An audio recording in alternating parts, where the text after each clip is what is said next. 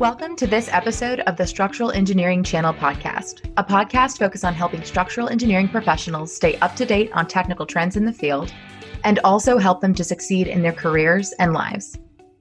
In this episode, we're going to be talking to Sharon Gallant, who is the managing principal at KPFF Consulting Engineers. Sharon will be talking with us about active shooter and hostile vehicle mitigation related to structural engineering. I'm your co host, Alexis Clark. I'm a licensed professional engineer in Texas, where I lead the engagement strategy for the structural engineering community of Hilti North America. And I'm your co host, Matthew Picardal. I'm a licensed engineer practicing on structural projects in California with an undergraduate degree from Cal Poly Pomona and a master's in structural engineering from UC San Diego. Before we get started, this is a free show and our sponsors help us keep it free, so please support them. Now I'd like to recognize our first sponsor for this episode, CSI. CSI, or Computers and Structures Inc., is recognized globally as the pioneering leader in software tools for structural and earthquake engineering. Software from CSI is used by thousands of engineering firms in over 160 countries for the design of major projects. CSI software is backed by more than four decades of research and development, making it the trusted choice of sophisticated design professionals everywhere. Listen up later in the show where I'll tell you more about the great software packages and how they can help you. We would also like to recognize our other sponsor for this episode, Maser Consulting. A big thank you to our sponsor, Maser Consulting, a privately owned multidiscipline engineering firm with 950 employees in 32 offices nationwide and still growing fast. Maser Consulting's engineers, planners, surveyors, landscape architects, and environmental scientists provide professional services to a diverse client base across the public and private sectors. Headquartered in New Jersey with projects coast to coast, Maser's offices are strategically positioned to provide comprehensive services and meet their clients' needs. Maser Consulting is committed to the success of their clients and employees. I'd like to introduce our guest for this episode, Sharon Gallant. Sharon is a professional consulting engineer with 25 years of project management experience for a broad range of services, including new and retrofit design, expert peer review, vulnerability assessments, and risk management studies. She serves as structural engineering team lead in providing technical expertise in the analysis of structures and facades for extreme loading conditions and the development and implementation of cost effective and constructible design solutions for complex structures. Sharon has worked in multiple market sectors, including government and institutional, on a wide range of projects from mission critical facilities to historic structures and is strongly focused on providing clients the information they need to make high level decisions.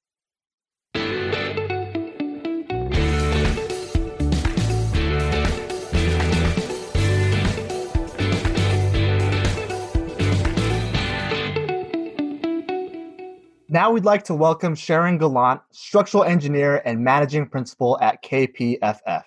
Sharon, welcome to the Structural Engineering Channel podcast. Thank you for having me. I appreciate it. Sharon, we're so excited to be talking with you today about some of the topics that you'll actually be presenting on at the upcoming ASCE SEI Structures Congress in April. Two of those topics I understand are structural design for physical security of buildings, as well as active shooter mitigation. Before we dive into those really fascinating topics, could you give our listeners an idea of your career journey to date and kind of what you focused on today as a structural engineer? Well, I lead our protective design group here at KPFF, our consulting group focusing on uh, physical security design for buildings and potentially infrastructure. We mostly focus on buildings such as government buildings, embassies, federal courthouses, military facilities, airports, that range of facility types. I started my career at a company um, named Degenkolb here in San Francisco, and I worked there for a good 15, 16 years. Um, when I left, I was an associate principal there, and I focused mostly on seismic design of new and existing buildings and designing existing buildings. We would implement kind of performance based analysis methods.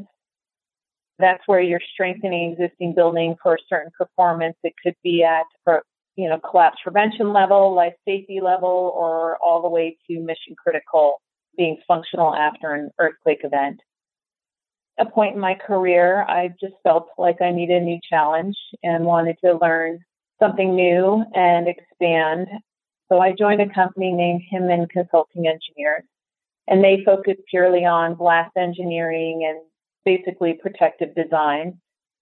In the old days, we would be called uh, blast engineers, but really we were also working on perimeter security like high hostile vehicle mitigation, ballistics, force entry, and just good security, physical security planning. So I worked there for 10 years and I was a project director. And then about almost five years ago now, I left Hinman and I came to KPFF and I started our protective design practice.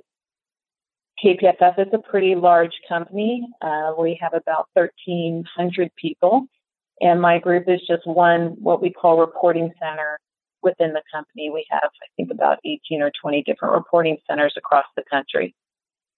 We're the group that basically focuses on protective design, and that field is really concerned with man made hazards. And what I really love about the work itself is you are doing performance based design every day on every project. And so there's a level of consulting and really getting back to fundamentals and having really challenging, unique projects. That's kind of our day to day. So I really enjoy the field.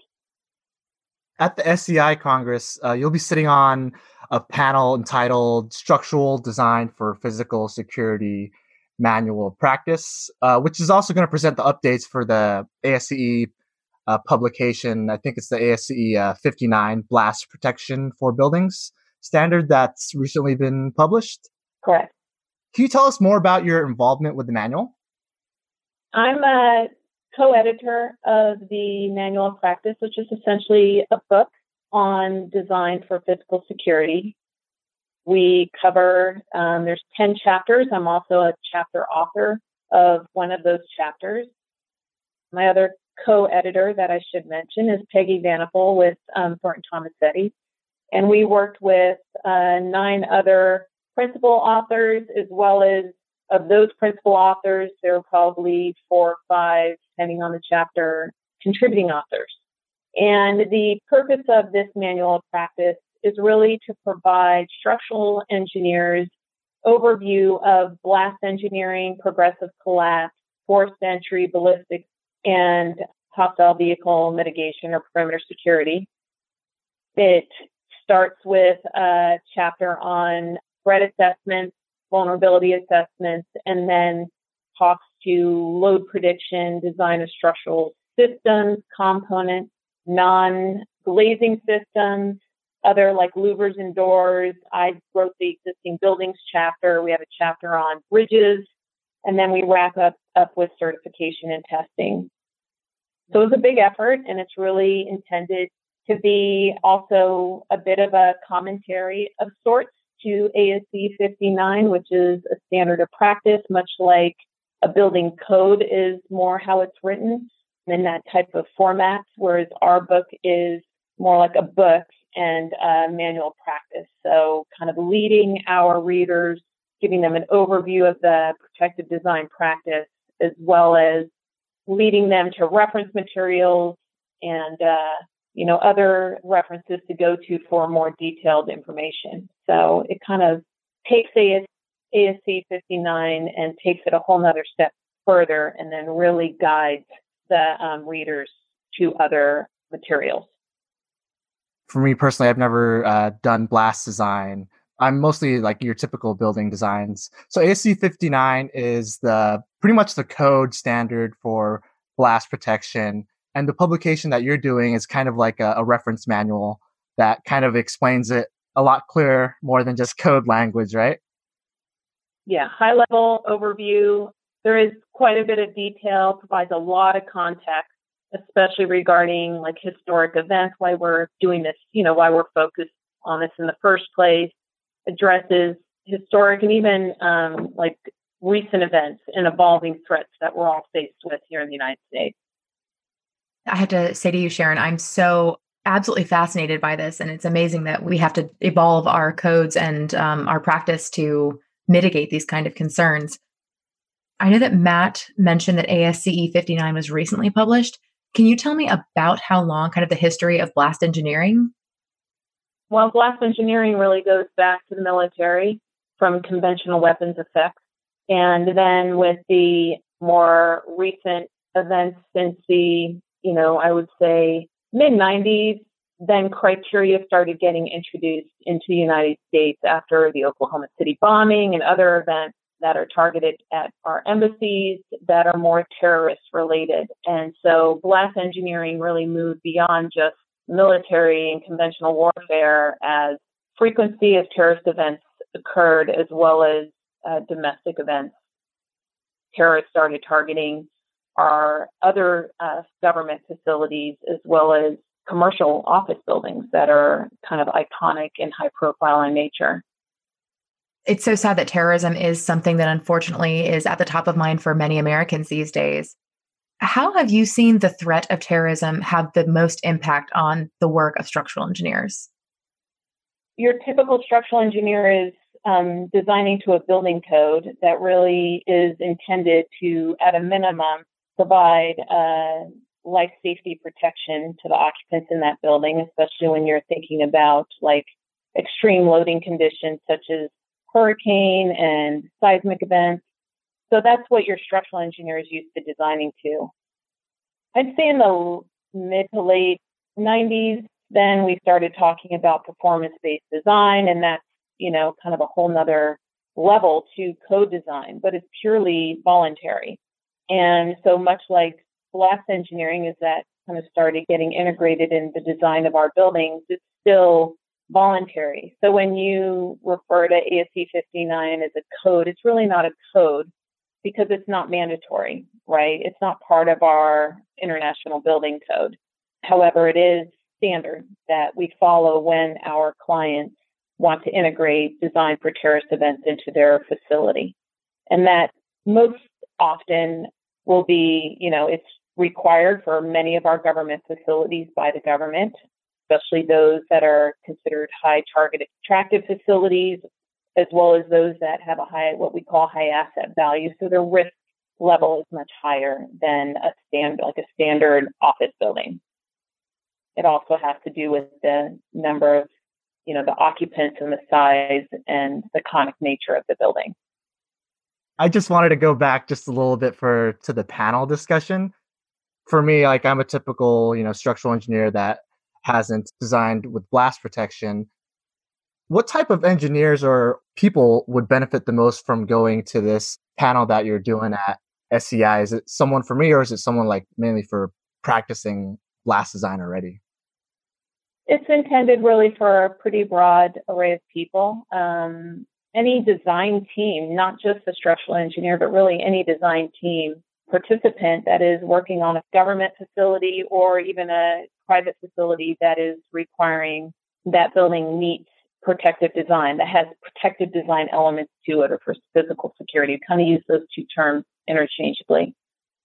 Even owners that are thinking about, you know, they may have a high profile headquarters building, um, or they may have an office building that houses high profile tenants that is in a high risk country and they feel that they could potentially be a target of a terrorism event because of the very nature of what they represent and the location.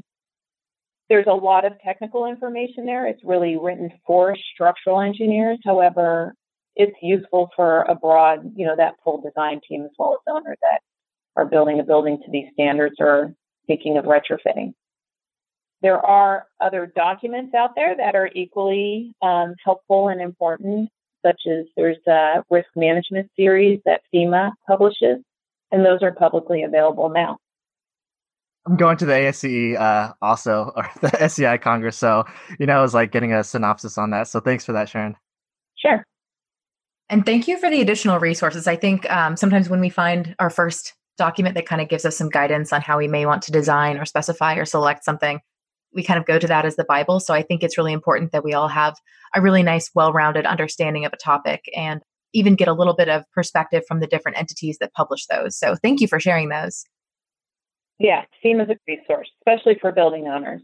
And then ASCE 59, um, right now there was what we're currently using is ASCE 5911. So our book as well as the update to 5911 um, is what we're all hoping is coming out this year. Is going to be published. We're in the process of publishing right now. I understand how slow that process can be. So I wish you the best of luck and fingers crossed that it, it's able to be published in 2020. Thank you. I'm really thrilled that you're able to share all of this with us. But I understand that there is uh, a second presentation that you'll be given at Structures Congress. This one is called Active Shooter Mitigation, Ballistic Hardening, and Other Ideas. It's so tragic that the thought of an active shooter is an ongoing threat to our population and that it's something that a structural engineer has to take into consideration uh, when they are designing specific building types. Can you give us a little sneak peek about what this session is, what you're going to cover, and how it could help a structural engineer as they move in their design process moving forward? So, our session is being moderated by Mark Weaver with Karagozian and Case. They're another um, well known firm that does protective design. And he has assembled kind of a roundtable. Well, it's not really a roundtable, but uh, it's a session where we each set up our own individual tables and give one on one or three on one types of presentations to the audience. So the audience has the opportunity to kind of move around the room and talk directly to the speakers and then we each will have our own presentations that we can run through, um, as well as videos and other formats. With all of those speakers, and I'm one of them, the subject matter is rather broad as it relates to designing for active shooter mitigation. There's authors that are presenting the latest testing of different materials like cross laminated timber and the attempt to use new materials, not just ballistics, but also other materials. So there's uh, researchers there. There's also um, the other kind of end of that spectrum would be someone like myself that's actually implementing um, design for ballistics and forced entry into facilities such as higher ed, K through 12, private commercial office facilities that we're seeing um, a lot more projects um, demanding that their facilities are upgraded given the you know more recent attacks over the last few years. My part of that is really focusing on the products that we use, the whole process of design, working with an architect, working, getting it constructed, constructability issues, detailing, a lot of um, those types of subjects is what I'm covering as well as showing video of a client testing uh, a custom design that we did of some door systems. So kind of a nice broad range of sessions or taught of speakers that we're trying to help a designer understand the process of and how to even start designing for ballistics for facilities because it's structural engineers is going to be part of their work and they'll have to, you know, either have it in house like KPFF does or hire consultants such as ourselves. And it's really important for them to kind of understand the difference in the type of work that we do, as well as how to integrate um, conventional structural engineering and architecture with protective design.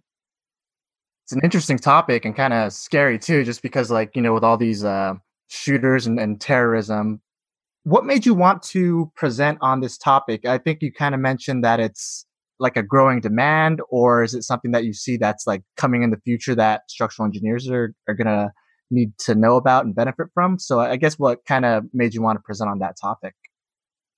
It's a growing demand, unfortunately.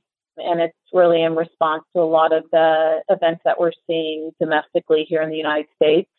And I think, you know, when I talk about um, institutional facilities such as higher education, like universities, the K through 12 schools, and uh, even um, office buildings, you know, hardening the lobbies because they're high risk. Anybody can walk in the lobby, but then how far do you let them go? And then how do you protect the people that are in that lobby trying to screen others?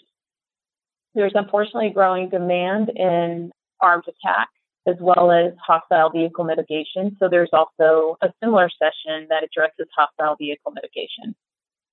I'm on the the panel that looks at all the abstracts and, and kind of puts the sessions together for physical security essentially. So we're trying to incorporate more sessions that address some of the threats that we're facing currently, such as the armed attack and hostile vehicle. Cool. I actually had another question, you know, related to this. It's something that was like talk to more structural engineers. I mean, the field is really broad and like we can go into all these different topics. You were from like a Degenkolb, and so I, I'm thinking you were like an earthquake engineering and typical buildings. How did you get into blast engineering and how did you learn that? Like, let's say someone like wanted to get uh, interested in that. How would they go from like a typical building firm to something more specialized like that? Seismic background um, was really what pushed me in a way or got me interested in blast engineering. Um, at first, I thought all I would be doing is blast engineering. It's similar in the sense that you're designing structures for extreme loading conditions. So, you know, you're not really designing for static loads and elastic behavior. You're really designing using a nonlinear time history analysis methods, so dynamic analysis methods, and going nonlinear with your elements. So, you know, we're designing for damage. I can't shouldn't say you can't. If you have enough money, you can do anything, but it's not economical to design a building to perform elastically in response to blast loading. It's such an extreme load. So we design for various performance levels given the you know asset value and, and functional demands of facility. So that's where my interest was, is I wanted to do more performance-based design essentially. And it was like a whole new field. And then I realized how much I had to learn and the whole security design aspects of it all. So it's really, you know, a protective design professional is both a, like a blast engineer plus a security consultant. So we work hand in hand with uh, security consultants that are focused on electronic and operational security. And so we're just part of that team of a full security design team. Fun. I love it. It's interesting. And, you know, we're focused on protecting people. So that's the fulfilling part of it, right? Just like us doing seismic and designing buildings for earthquakes. I think there's a lot of structural engineers, probably the majority of our audience, who do also find fulfillment in protecting the public. I think it's a really fascinating take you've you found for yourself, a little niche. And since unfortunately there is an increasing demand, I would say to any of our listeners, if you're looking to shake things up and you're looking for a new challenge, you may want to reach out to Sharon and see if she has an opening on her team. Always looking for good people. And those who have passion to to really pursue this uh, niche form of structural engineering and become someone else who trailblazes in this kind of emerging field. This is kind of a personal question, but I'm a little bit of a testing geek. I work for a manufacturer and I love learning how things are tested, how they came up with the test, and then watching uh, tests be run, which probably doesn't get everyone excited. But you mentioned that on ASCE 59, there was an entire section on testing. And I imagine that's materials, different configurations. Did you have any hand in in establishing test criteria or getting to work with either academics or uh, manufacturers to test things out for the first time? Well, I've um, worked on projects where our clients wanted us to test elements of a project like a curtain wall that's designed for blast because, you know, some of the curtain walls we work on are fairly unique and they want to validate them because the analytical methods are so complex that they wanted them validated through testing. So I've been involved in writing the testing protocol and then we would hire firm to do the actual testing. There's a handful of companies, one of which is Baker ABS also does testing, uh, Stone and Security Engineering. So there's also, you know, protective design, blast engineers that focus more on testing than they do on um, design projects. That's kind of my involvement. I've seen tests. You know, I'm not the one physically blowing things up. Are they literally blowing things up? They're setting a charge weight off some distance away from a mock-up, and that's uh, open range testing if that's out in the open. They also, we also have testing where you have a shock tube and that's compressed air. There's like a bladder that shoots off a wave of compressed air at basically supersonic velocities that hit your mock up. And then there's also UCSD, UC San Diego also has a hydraulic system that tests elements like walls and curtain walls and columns and different elements that constitute the envelope of a building, they have a testing apparatus that they use. Hilti works with UCSD um, for some of the seismic criteria and some of the seismic testing that we do for different uh, fixtures within a building. So I've seen live video of that before. Yeah. What's the scale or the size of some of these mock ups that you're testing? Well, a shock tube is typically, you know, you can put in a 12 foot tall, typically they can handle a 12 foot tall, say, curtain wall or wall system.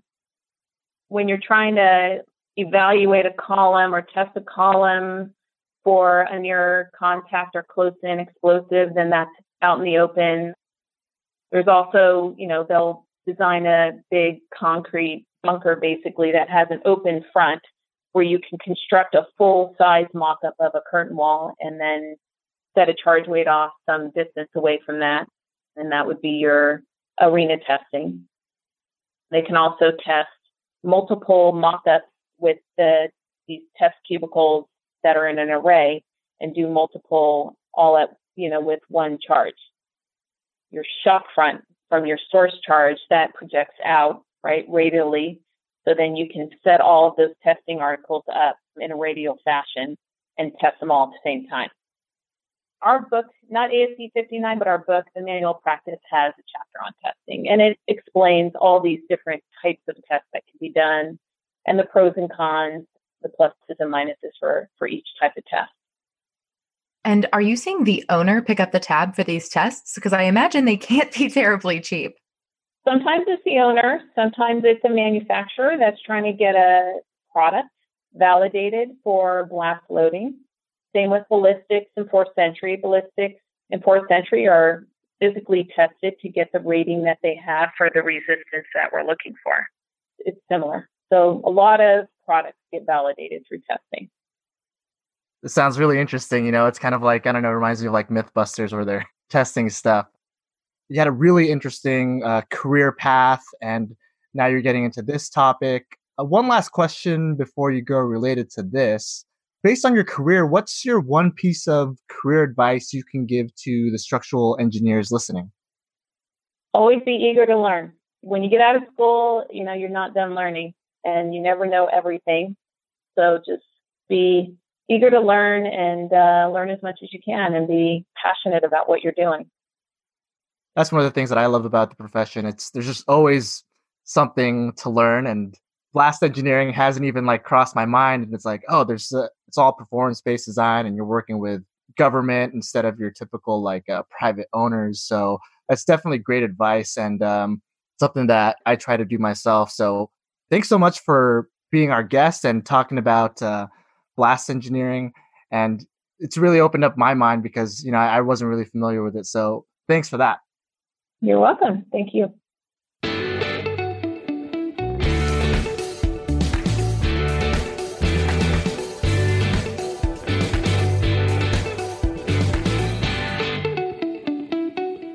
We hope you enjoyed the conversation with Sharon Gallant today. These certainly are interesting and relevant topics in today's world.